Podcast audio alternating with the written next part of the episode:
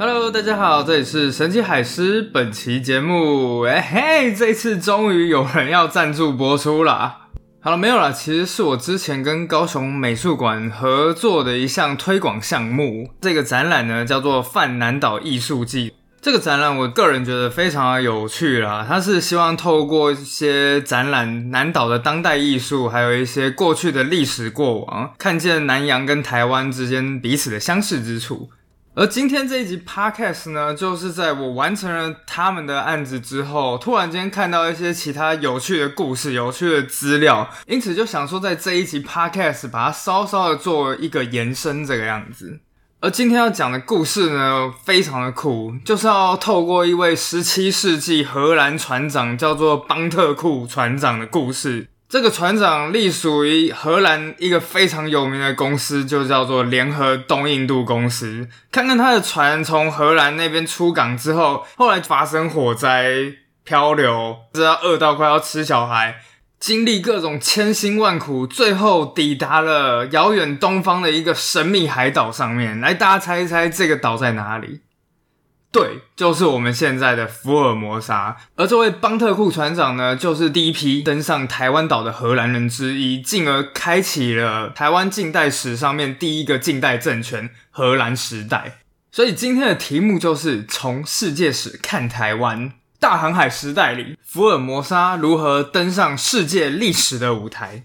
究竟这中间发生了什么事情？我们就一起看下去吧。好的，那故事要从上个礼拜开始说起。如果有在追我的粉丝团的大家，可能都知道，上个礼拜因为各种名义上是考察、演讲，实际上是游玩，所以我在台南待了五天的时间。这五天我只能用一个字来形容，就是爽。当然，前面两天考察行程刚好是周末嘛，所以师婆就跟着我一起来台南玩。在这两天的时间呢，我们吃了春卷、挂包。牛肉汤、咸粥、鱼皮汤、鹅啊蒸，你都很难想象一碗真正新鲜的牛肉汤那牛肉吃起来居然是有一点脆脆的。我真纳闷，就是怎么会是牛肉汤的牛肉会是脆的？另外值得一提的呢，就是鹅啊蒸。自从三年前师伯来台南的时候，他吃过那一间蚵仔煎，就对这一间念念不忘。他就说：“为什么台南好像真的比较好吃？”我一刚开始也觉得很纳闷，蚵仔煎不是应该是大家都长得一样吗？但后来我还真的去找答案，原来我们平常吃的那种蚵仔煎啊，就是先放油热了之后呢，清煎一下鹅啊。过了没多久之后，打下那种地瓜粉浆，之后再打入鸡蛋，清炒一下小白菜段，最后呢就是组合起来搭配酱汁这样子。不过我后来发现，我们在台南吃的蚵仔煎呢，还多了一个美味的关键，那就是里面还多加了一味肉燥。在早上的店家里面，我们就在那边慢慢的欣赏老板娘的动作，就看店家呢把一些常见的鹅啊蒸的料全部都打进平底锅之后，慢条斯理的把锅盖给这样子盖下去了。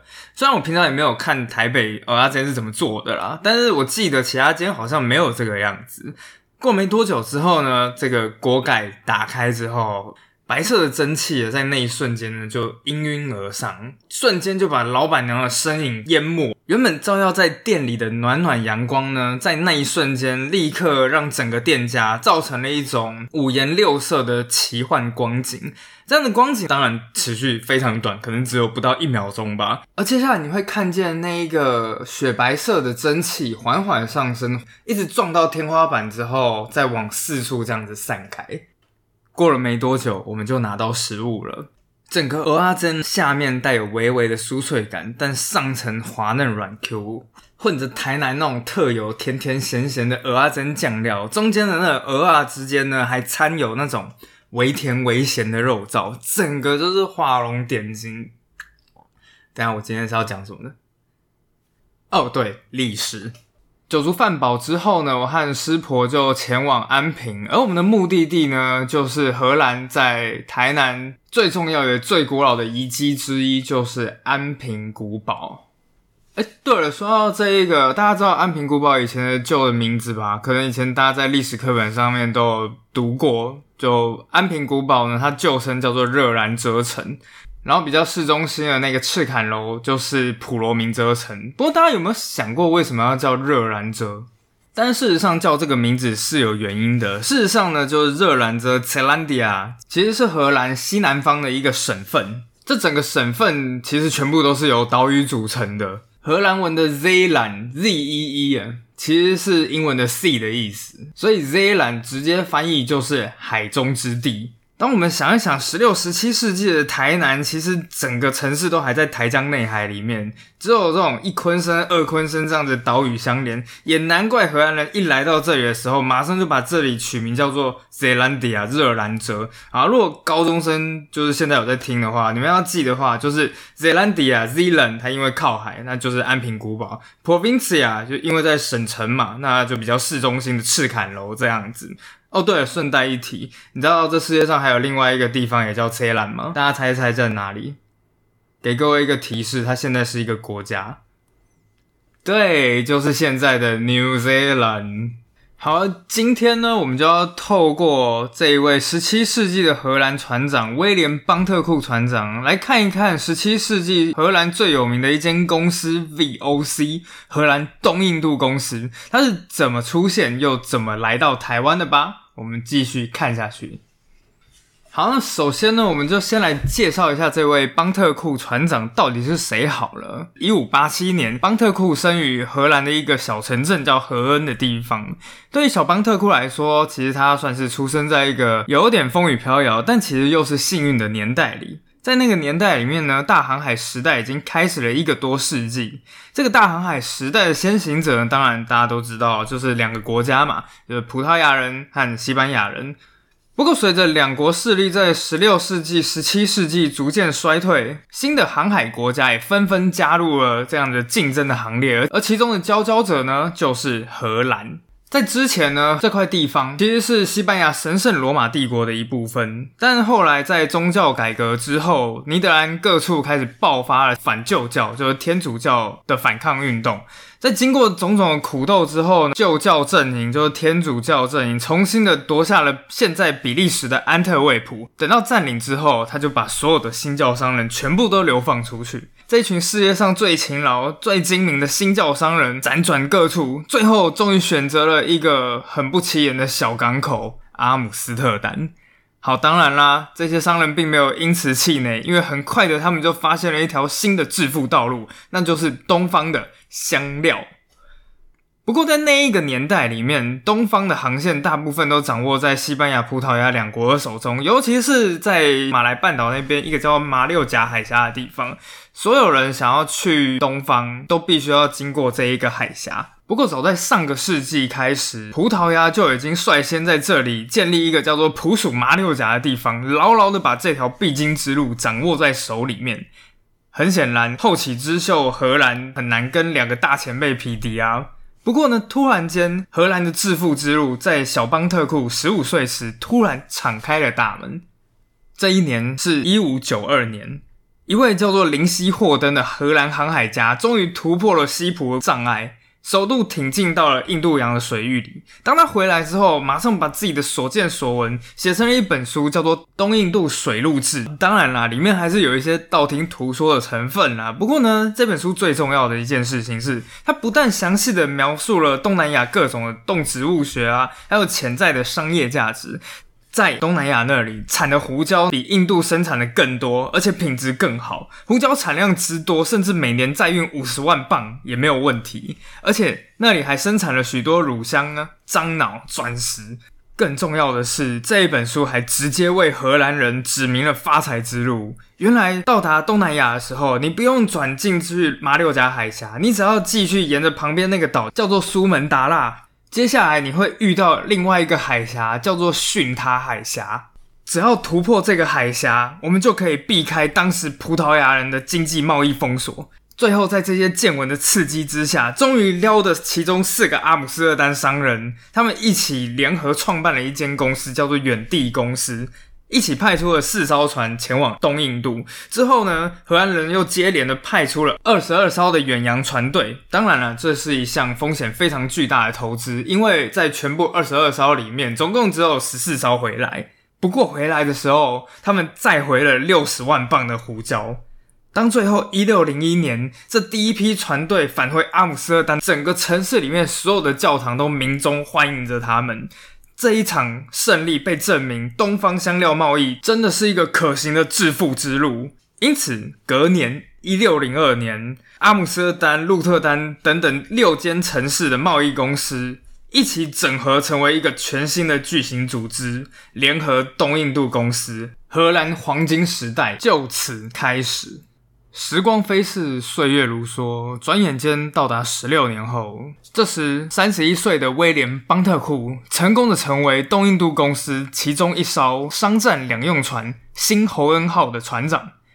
他在航海日志里面这样写道：“主后一六一八年十二月十八日，我邦特库自特塞尔起航，本船载有船员二零六名，船型约一千一百吨，风向东。”当时邦特库这艘船的目的地，其实就跟大多数其他的远洋船只相同，前往如今位于印尼的香料群岛，去装运胡椒和香料。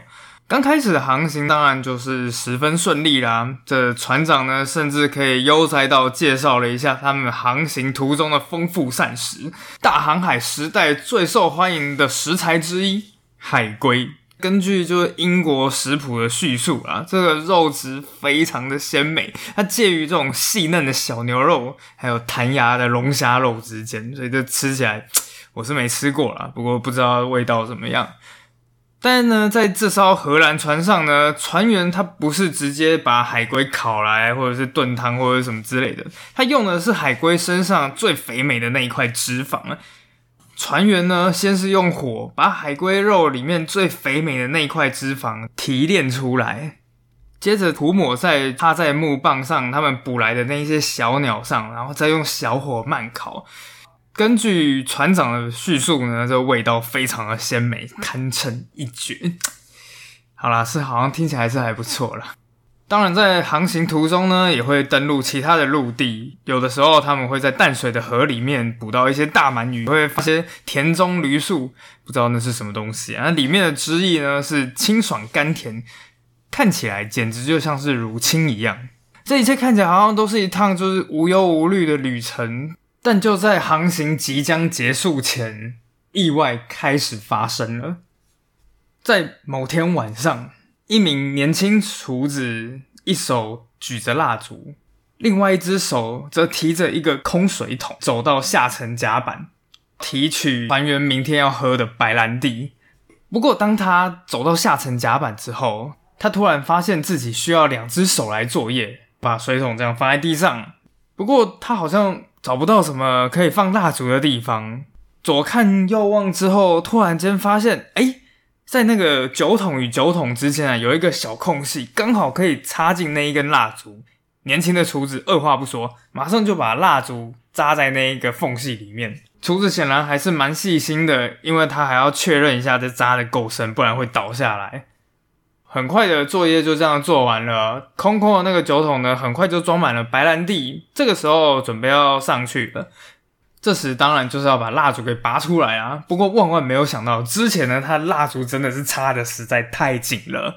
他试了一次、两次，但蜡烛就是在那边纹风不动。最后，年轻厨子受不了了，他直接用力的把蜡烛拔出来。万万没有想到，这时他因为用力实在太猛了，蜡烛上面有一些那烛芯啊，就这么刚好不偏不倚的落进了装满白兰地的水桶里。年轻厨子一个情绪紧张，突然就把那个水桶给踢翻了，整个船舱顿时陷入一片火海。在一片寂静的夜空里，邦特库船长突然间听到船员的叫喊声：“火失火了！”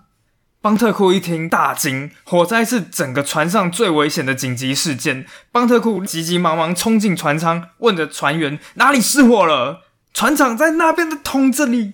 船长立刻组织了船员救火。下沉船舱里面的气温非常的高，而情势也越来越危急。因为随着火势越来越大，旁边就是放煤炭的地方，还有油柜。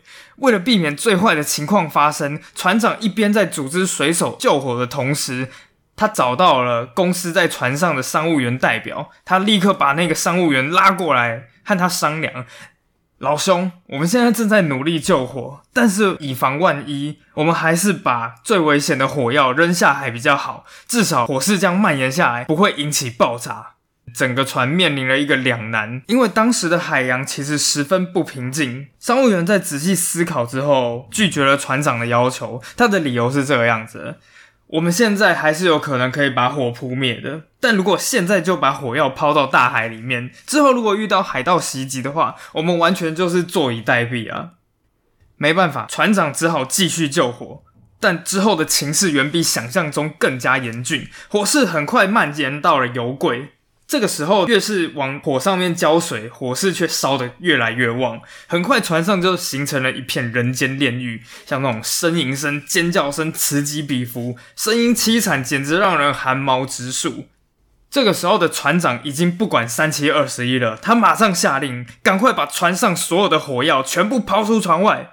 这时，还有余力的这些船员们，全部都聚集到了甲板上面，将一桶一桶一桶的火药，不管三七二十一，就往船外丢。这效率非常的好，几分钟之后，船员已经成功的把六十多桶的火药扔下海。但这还是不够快，因为当火势来到的时候，船上还有将近三百多桶的火药。上一秒，船长的眼前还是一个接着一个的船员正在甲板上面辛勤的工作着。下一秒钟，轰的一声巨响，船员和坚固的木船就在一瞬间灰飞烟灭。在十七世纪时，荷兰负责招募船员的这一些人呢，其实是被冠上一个很不好听的绰号，叫做“灵魂贩卖者”。其中一个主要原因呢，就是因为水手致死率非常的高。他们只会告诉前来应征的人，可以过着多么荣华富贵的生活。不过走出去之后，你有多大的几率回来就不知道了。根据当时的统计，荷兰东印度公司的水手在出航之后，死亡率高达百分之二十五。当然，邦特库船长这艘船呢，显然更加悲惨。这一些被炸得支离破碎的水手们，不晓得他们在过世前有没有想过自己就是那个不幸中奖的人。当时，邦特库船长原本人在船上，也整个人瞬间被弹飞起来。当他在半空中的那一瞬间，邦特库船长心想说：“天哪，我要死了！愿上帝怜悯我这可怜的灵魂吧。”但没有，他被抛到满是碎片的汪洋里，还被早先就已经驾着小船逃走的这个水手救起来。船长浑身是伤，但他总算保住了一命。之后，他算了一算，原本这两百多名的船员，如今只剩下不到七十六人，而他们考验也正要开始。一群人就这样子被困在一艘艘的小船上面，朝着连船长自己本人都不是很确定的方向不断前行。随着粮食、饮水都已经越来越少，不少人已经饿到渴到濒临自己身体能够承受的极限。很多人都已经必须要靠喝自己的尿才能存活下去，连船长本人都不例外。最后有一天，船长惊讶的发现，船员甚至已经在讨论要吃掉哪一个自己的同伴。他们决定要从最瘦小的那一个开始吃起。船长一听到之后大惊，连忙阻止了船员，说：“再三天，再给我三天时间，我保证我们一定能够看见陆地。”船员想一想，好，就三天。如果三天之后我们还是没有办法看见陆地的话，我们就决定把那个小孩船员给吃了。一天过去了，两天过去了，终于到了约定的最后一天，所有人都听见了舵手兴奋的大喊：“陆地！”故事听到这边，你真的能够理解为什么当时的这些海员们在看到陆地的时候会趴在地上亲吻着土地。船长在自己的这传记里面就写道：“感谢万能上帝，他就是这样回应我们的祷告和祈求的。终于在约定的最后一天，让他们到达了这个岛上。所有人急急忙忙登上眼前的这座岛屿，一上岸就欣然跪下，不断亲吻着土地，然后疯狂的用岛上的椰子树填饱自己的肚子，弄到当天晚上所有人腹痛如绞。”不过，就在隔天，所有人身体都开始恢复正常之后，船长也才发现自己正身处于巽他海峡的岛上，距离现在印尼的苏门答腊岛只有短短三十公里。在经历各种千辛万苦之后，他们终于办到了。不过代价非常的高昂。原本出发时，船上共有两百零六名船员，但如今当他们终于抵达了目的地巴达维亚，也就是现在印尼的首都雅加达时，只剩下五十五个人。剩下一百五十个人里面，全部都葬身在汪洋之中。邦特库船长很快的见到了自己的同乡，也就是东印度公司巴达维亚最高长官库恩总督。从船长的这个记录来看。总督算是一个豪爽的性情中人，他热情的接待了邦特库船长和他的船员。不过呢，在听到这些悲惨的故事之后，总督立刻转头对着手下喊道：“把珍藏的金杯给我拿出来！”当然，手下很快就把这个黄金杯子拿出来，接着总督就在这个杯子里面添满了酒。举起来对船长说道：“船长，这是敬你的好运气。”随后，总督便邀请船长留在他自己的官邸里面做客。一行人整整的在总督官邸里面待了八天之久。随后，总督便指派邦特库前往另外一艘船，叫做格罗宁根号，担任船长职务。诶，乍看之下，到目前为止，这位库恩总督仿佛人似乎好像还蛮不错的，对吧？不过呢，在真实的历史上，这名总督却有完全不同的面孔。事实上，在历史上，这一名叫做杨库恩总督的人呢，是一个以极致效率、残酷管理出名的人。早在六年前，他以高阶商务员的身份来到了这一块地方之后，马上就向荷兰的东印度公司董事会提交一份报告。在那个当时啊，企业管理概念都还没有出现的年代里面，他已经就表示了，本公司的问题在于哪里？在于营运项目实在是太多太复杂了，所以每一项东西的利润都不高。也在这边，他提出了一项建议：公司现在最重要的目标就是要取得最有利货品的垄断权。他提出了三个东西：肉豆蔻、肉豆蔻干皮与丁香，并且表示，为了获得这样子的垄断权。荷兰必须要不惜一切代价来达成，因此呢，在现今印尼、马来西亚一带，许多上面有种植这些香料的岛屿，全都变成了荷兰人染指的对象。库恩总督无情的剥削当地劳工，并不断输入荷兰殖民者以及奴工。在热情的招待邦特库的这个一六二零年，库恩便犯下了殖民时代最血腥的暴行之一，进攻一个叫做龙岛的地方，并且屠杀了岛上一万三千名居民。就算有少数一些幸存下来的人，也是被送到爪哇岛当奴工，不然就是被圈禁起来替公司种植丁香等香料。隔年，类似的事情继续上演。库恩总督亲率两千名士兵登上生产肉豆蔻的班达岛，一千五百名岛民全都被屠杀精光。不过呢，我们的主角邦特库船长并没有参与这一些事件。那个时候，他正在自己的船舰上面展开另外一场远征。荷兰为了要打开与中国的贸易，必须要在东亚建立据点，而他们的目标就是当时被葡萄牙人所占的澳门。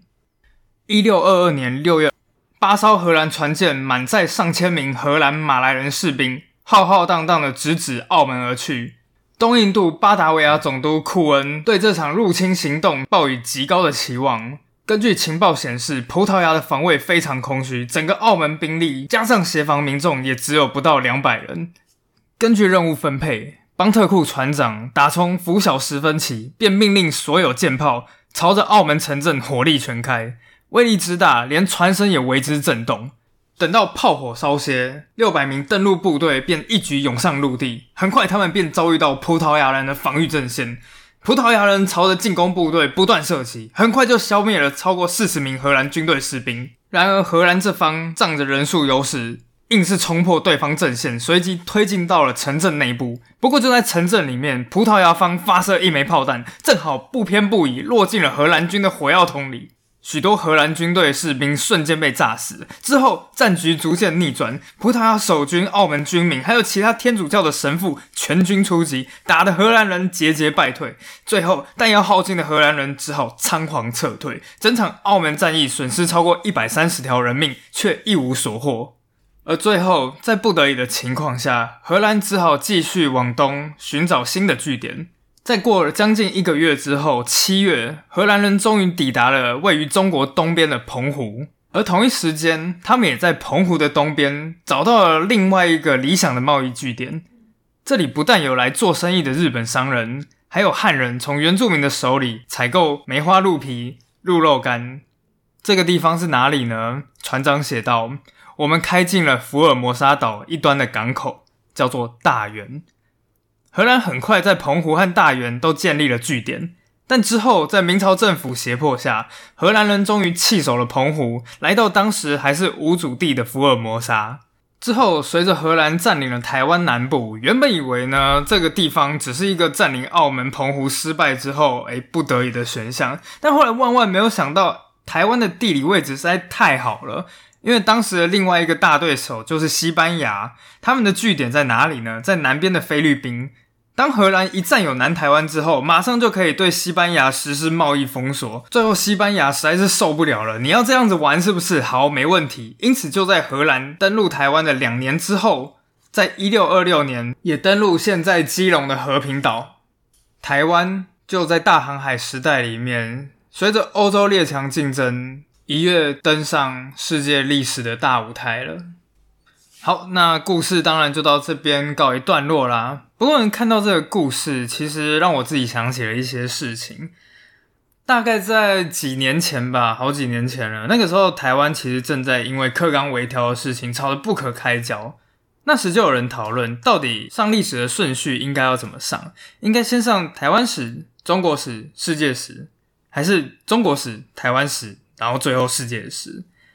我记得那个时候，其实我都没有讲话。因为我自己觉得，最好的教法其实应该是世界史、中国或现在的东亚史，再来是台湾史。